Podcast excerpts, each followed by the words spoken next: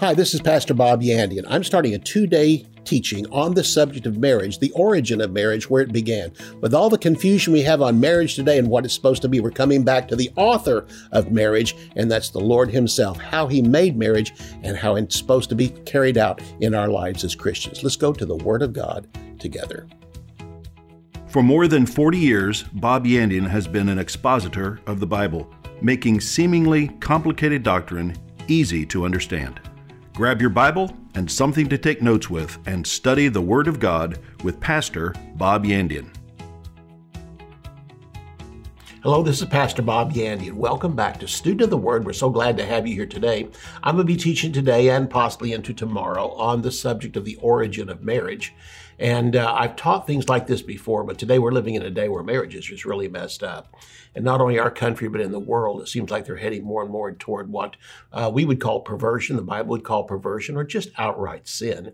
And we want to come back to who, uh, you know, ordained marriage in the first place and why God ordained it and why it's so important today. And to be honest with you, God hasn't changed. Uh, I was talking to one girl one day, and she was telling me all about, you know, that uh, the stuff, you know, the new stuff, all the new stuff coming out about, you know, uh, we're not just men and women, we're everything in between also, and went on and on. And she asked me what I believed. And of course, because she knew I was a minister, and I told her what the Bible said. She said, I don't believe that. She said, How do you know you're right? And I said, Well, let me ask you a question all the things you're talking about. When has all this come about? And when we did we start finding out these things and learning about them and now trying to teach them? And she told me, you know, and, and I said, has it changed since then? Oh, yes. She said, we're always finding new things. I said, the Bible's never changed. You know, if you're changing, that means either means you were wrong then and now you're right, or you were right then and now you're wrong. I said, that's why you changed, but the Bible's never had to be changed in all the years it's been written. I said, because the truth stands. You ever notice this? We tell people, well, he told the truth and she told a lie. You know what that means? It simply means, as far as lies are concerned, there's a number of lies, and almost an infinite number of lies you can bring out on a subject, but there's only one truth. And Jesus said, I am the way, the truth, and the life. And so it comes back to the Word of God. It is the Word of God, not a Word of God. And so we're coming back today to talk about the origin of marriage, what the Word of God has to say about it. And so I want you to turn with me, if you would, in your Bibles to the book of Ecclesiastes, chapter 9. We're going to get there in just a moment. And I'm going to be teaching out of my book on marriage called One Flesh. And the announcer will come on at halftime and tell you how you can have a copy of this for yourself. You'll be blessed by it. And uh, in here is what I'm teaching and much, much more instruction toward children, uh, sexual instruction toward children, what the Word of God has to say about sex, and just lots of great things in this book. And like I said, the announcer will come on at halftime and tell you how you can have a copy of this for yourself. Heard a joke one time, woman went to heaven. And so she stood there in front of Peter and he's at the front gate. And I don't know where we all got all this stuff about Peter at the front gate. But anyway, Peter was at the front gate and she stood there. And uh, Peter said to her, he said, you know, we'll let you into heaven, but you have to answer two questions. Very simple questions. Question number one, did you accept Jesus Christ in your lifetime when you were on earth? And she said, yes, I did. He said, fine. Next, we have to ask you a Bible question. The Bible says, for God so loved the world. He said, can you spell the word love? And she said, L O V E. And he said, Yes. See how simple that was? And she said, Well, yeah. So he said, listen, uh, you know, you came right at my lunch hour. I'm getting ready to have a break for lunch. Would you sit here in my place and do what I just did to, for you and ask, you know, ask if they've received Jesus, ask them that simple Bible question and then let them on in. He said, I should be gone for about a half hour. I'll be right back. And she said, well, okay. So she took his seat. He went on in and the first person to come up there was her ex-husband. And it was kind of a cold reception between the two. And so they both looked at each other and she said, well, I have to ask you two questions. And uh, the first question is, did you receive Jesus Christ in your lifetime as your Lord and Savior? He says, of course I did. You were there when I did it. I accepted Jesus. She said, okay, I have to ask you another question, a Bible question from the Word of God. She said, uh, for God so loved the world. Can you spell Czechoslovakia? So let's get to the Word of God, and uh, I'll let you quit laughing on that one. But again, let's take a look because uh, at the first wedding, uh, it recorded in the Bible in the actual description of the wedding. There was weddings in the Old Testament, but this is the one that went into more detail because it was the first place that Jesus performed a miracle. He had just been baptized in the River Jordan by John the Baptist, and now he goes and after going to the uh, uh, to be tempted of the devil, he now comes and performs his first miracle, and the first miracle is at a wedding. Blessing. Isn't that interesting? Jesus put his stamp of approval on men and women getting married and even performed a miracle there to show that really, honestly, marriage is a miracle. It's two people coming together. And at this particular case, he turned water into wine. So marriage is an example of the new birth, becoming one with Jesus Christ. The two become one as the Father, the Son, and the Holy Spirit are one, and the two become one. The Father, the Son, the Holy Spirit are three separate beings, but they work together as one. The Father always plans. Well, whatever's going to happen, God makes the plan for it. The Son is the one that executes the plan, and the Holy Spirit is the one that reveals the plan. And whether that is creation, God the Father thought of creation, Jesus Christ executed uh, the, the uh, creation, all things were made by Him and for Him, and the Holy Spirit is the one that revealed it and wrote it in the Word of God. The same thing is true with redemption. God the fa- Father planned. God the Father planned the plan of redemption. Jesus Christ went to the cross and executed the plan, and the Holy Spirit has come to us through the Word of God and given us the revelation of what Jesus Christ did for us on the cross, making us available to become one in the family of God. So the two become one in marriage as the Father, Son, and Holy Spirit are even three separate beings, but work together as one a Christian marriage is more of a miracle than it is just two people joining together. It's like two pots of water. In that case, remember where that they brought the pots of water and Jesus said, bring the pots of water. He, they did. And when they opened them up, they had now become wine. God's supernatural power, power came in. There is no marriage the Lord cannot restore. When the Lord brings this out, he simply brings out that when two people are born again, that God can work in them to restore the marriage back and even make it better than it was before. So again, there's no marriage the Lord cannot restore. I've heard people say this before Well, you know, God put us together, but the Bible says what God has joined together, let not man put asunder. We're not sure God brought us together. So we think it's all right to put it asunder. We think it's all right for us to get a divorce. Now, there are biblical reasons for divorce, but believe me, they are rare. And on the other side of it, it still can be worked out. Again, there is no marriage the Lord cannot restore. David and Bathsheba are a great example of this. David and Bathsheba committed adultery. She got pregnant. David murdered her husband. The child that was born died. They lived for a year lying to everybody. David brought her in, making it look like since her husband was killed in battle, that David was bringing her in to take care of this wonderful pregnant woman. I'm sure the women were swooning all over town thinking how wonderful the king was, and they didn't know the story behind it. And so again, but they ended up having a tremendous marriage. God turned that marriage around. And if God could turn that marriage around, listen, you couples that are watching and thinking about a divorce, if God could turn those around, listen, there were no two people more undeserving for each other, undesirable for each other. And on top of that, against God's will. David was already married. Bathsheba was already married. He committed adultery with her. She committed adultery with him. David murdered her husband. For all these reasons, they were not right for each other, yet they still got married, and God still turned that thing around and made a successful marriage out of it. So don't tell me God can't turn your marriage around. She ended up being the virtuous woman of Proverbs chapter 31. Solomon wrote about her in Proverbs 31, and he was writing about his mother, Bathsheba. When Loretta and I married, our marriage uh, testimony was simply this. Our meeting was supernatural. I mean, from the moment that I saw her, my sister called me on the phone. I was at Oklahoma State University and said, Your wife just joined the choir today here at church. And I told her to shut up and mind her own business. I can choose my own wife. Thank you. But when I got back that weekend and saw her, I thought the same thing. She's going to be my wife. She said the same thing later when she talked to me. When she first saw me, she said, That's going to be my husband. We knew it inside of ourselves, yet we still had huge trouble troubles. We had pride problems. Each one of us had pride problems. It's almost like if God throws us together, then everything's going to work out all right.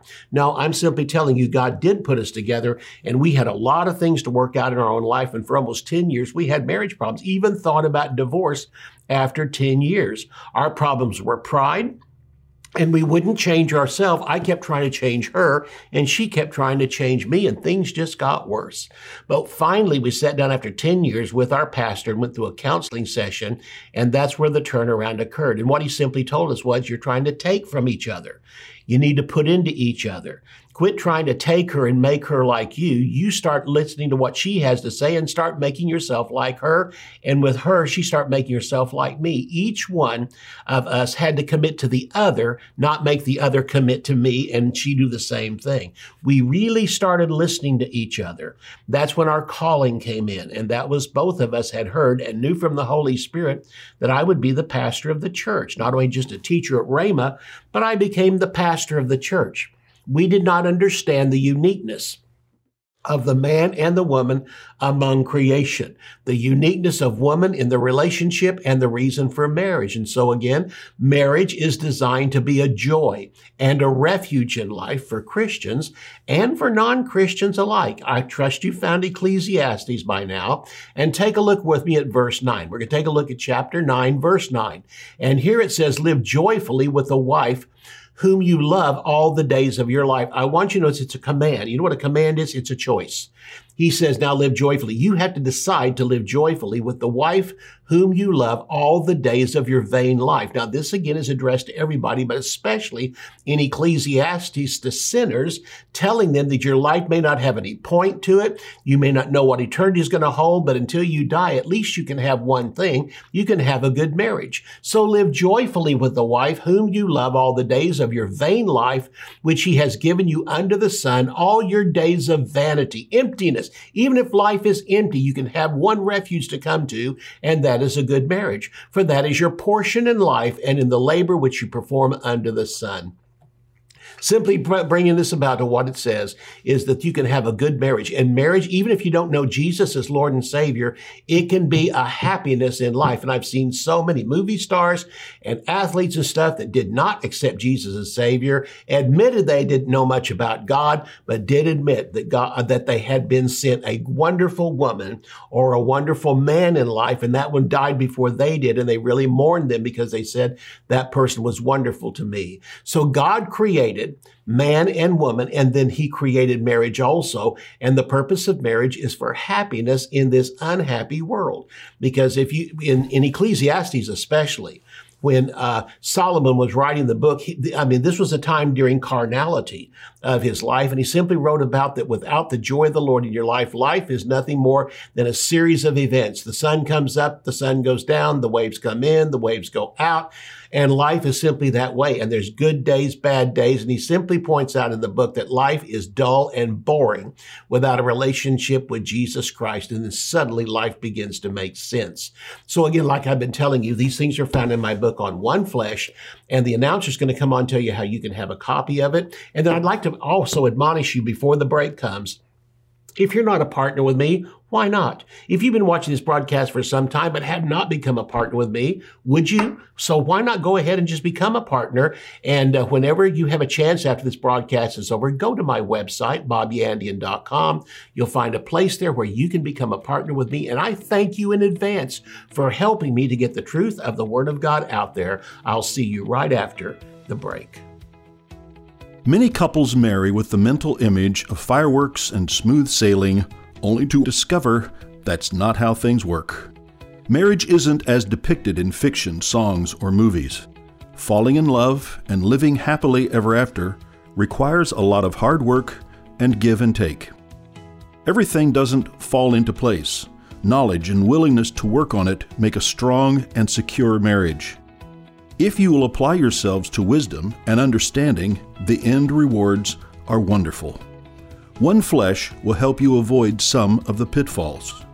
Even for those who have been married a long time and feel there is no hope of redeeming their marriage, it is never too late, and God will redeem the time. To order One Flesh, visit our website at bobyandian.com.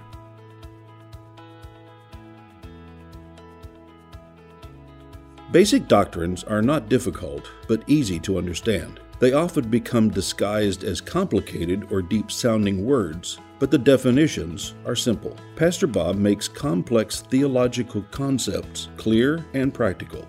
Eight crucial doctrines of the Christian faith are demystified redemption, justification, sanctification, reconciliation, predestination, election, propitiation, and glorification. These eight precepts essential for all believers to understand, come to light as you read and arrive at a deeper understanding of the finished work of Jesus Christ. To order Theology Simplified, visit our website at bobyandian.com. Bob Yandian Ministries is training up a new generation in the Word of God. Because of your generosity and faithfulness, this teaching ministry is able to change countless lives.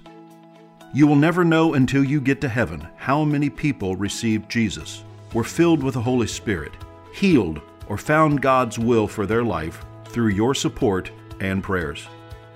If you would like to become a partner with Bob Yandian, visit our website at bobyandian.com and click on Partnership.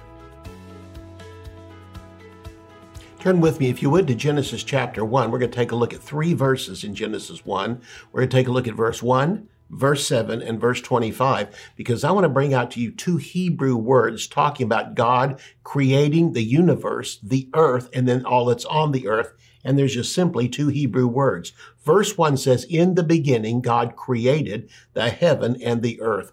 The Hebrew word for created is the word bara, B-A-R-A, and it means to make something or to create something out of nothing.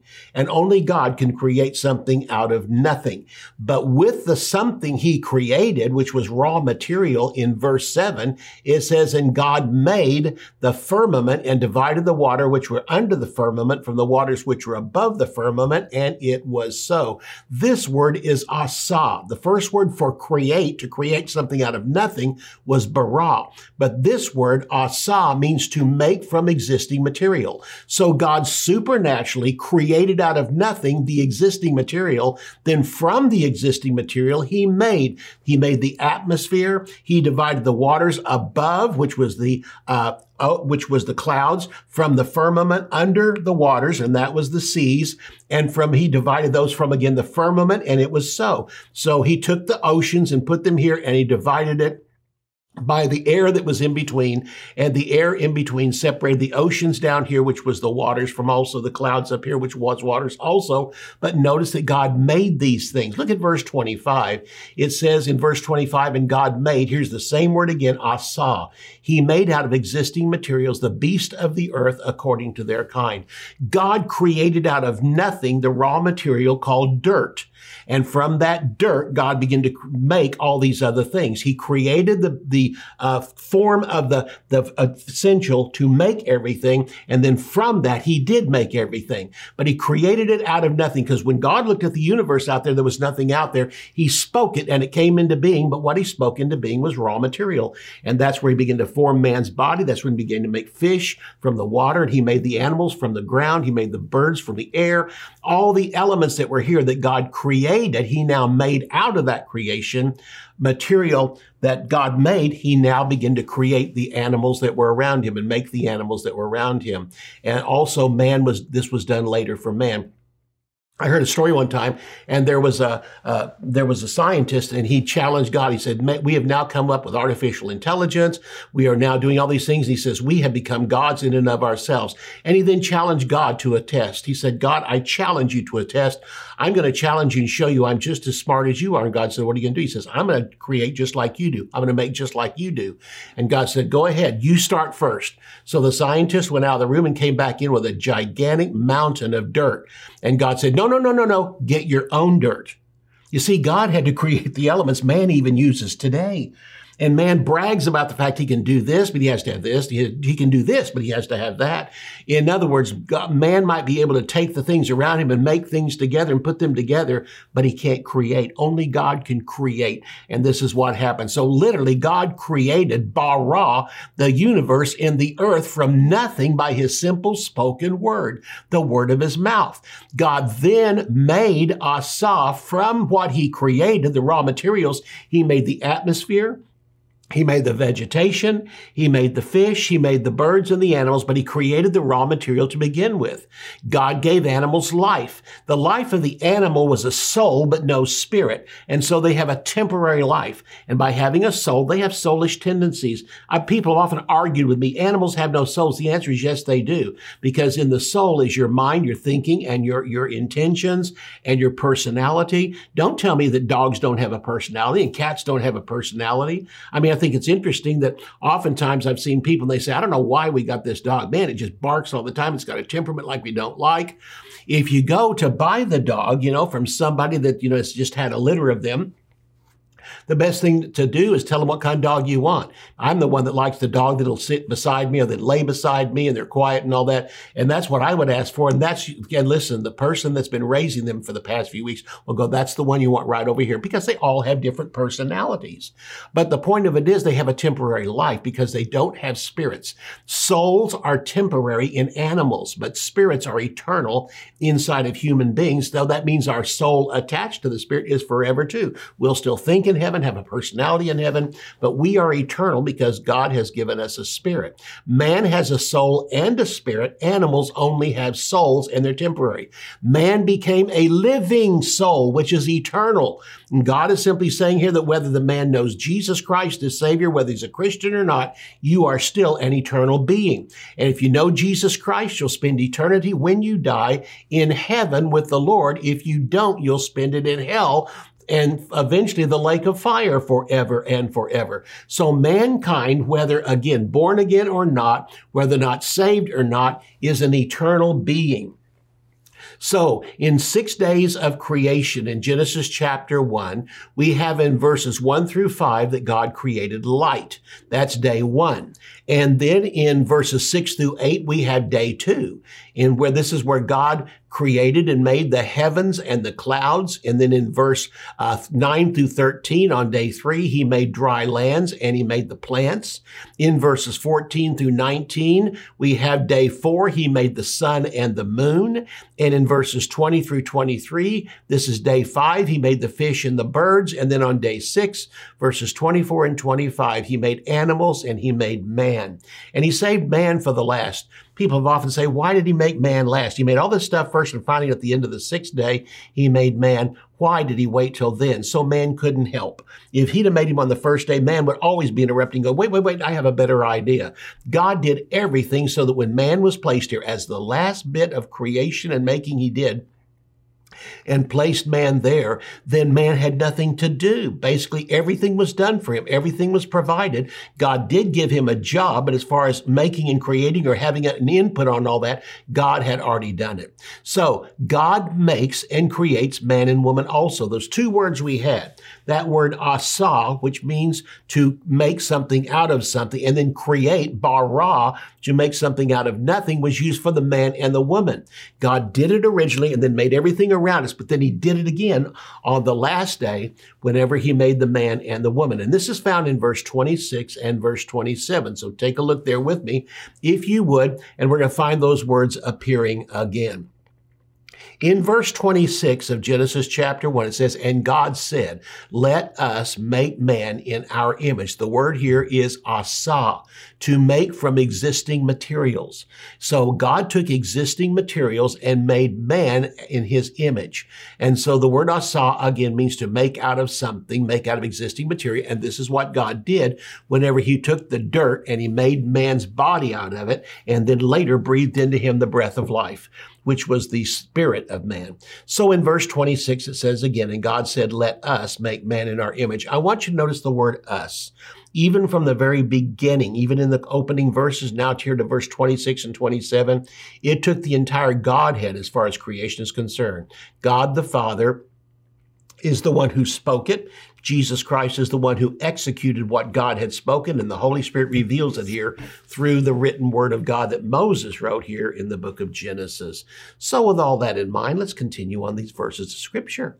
And God said, Let us make asa out of existing materials man in our image after our likeness. Let them have dominion over the fish of the sea, over the fowls of the air, over the cattle, over the earth, over every creeping thing that creeps on the earth. Something different happened when God made man as opposed to animals. Animals did not have dominion over the earth and over dominion over the other types of uh, creatures that were here on the earth, man did. It goes on to say in verse 27 So God created man in his own image. In the image of God, he created him, male and female, he created them. And three times in a row in verse 27, we have the word bara to uh, create out of nothing. And so God created man in his image. He created him, and then male and female, he created them. What God did was, first of all, he made man. He took the dust of the earth and he made like a statue, and he molded it and shaped it and everything else. And as soon as that was done, then God created man and created woman at the same time, and he breathed into them.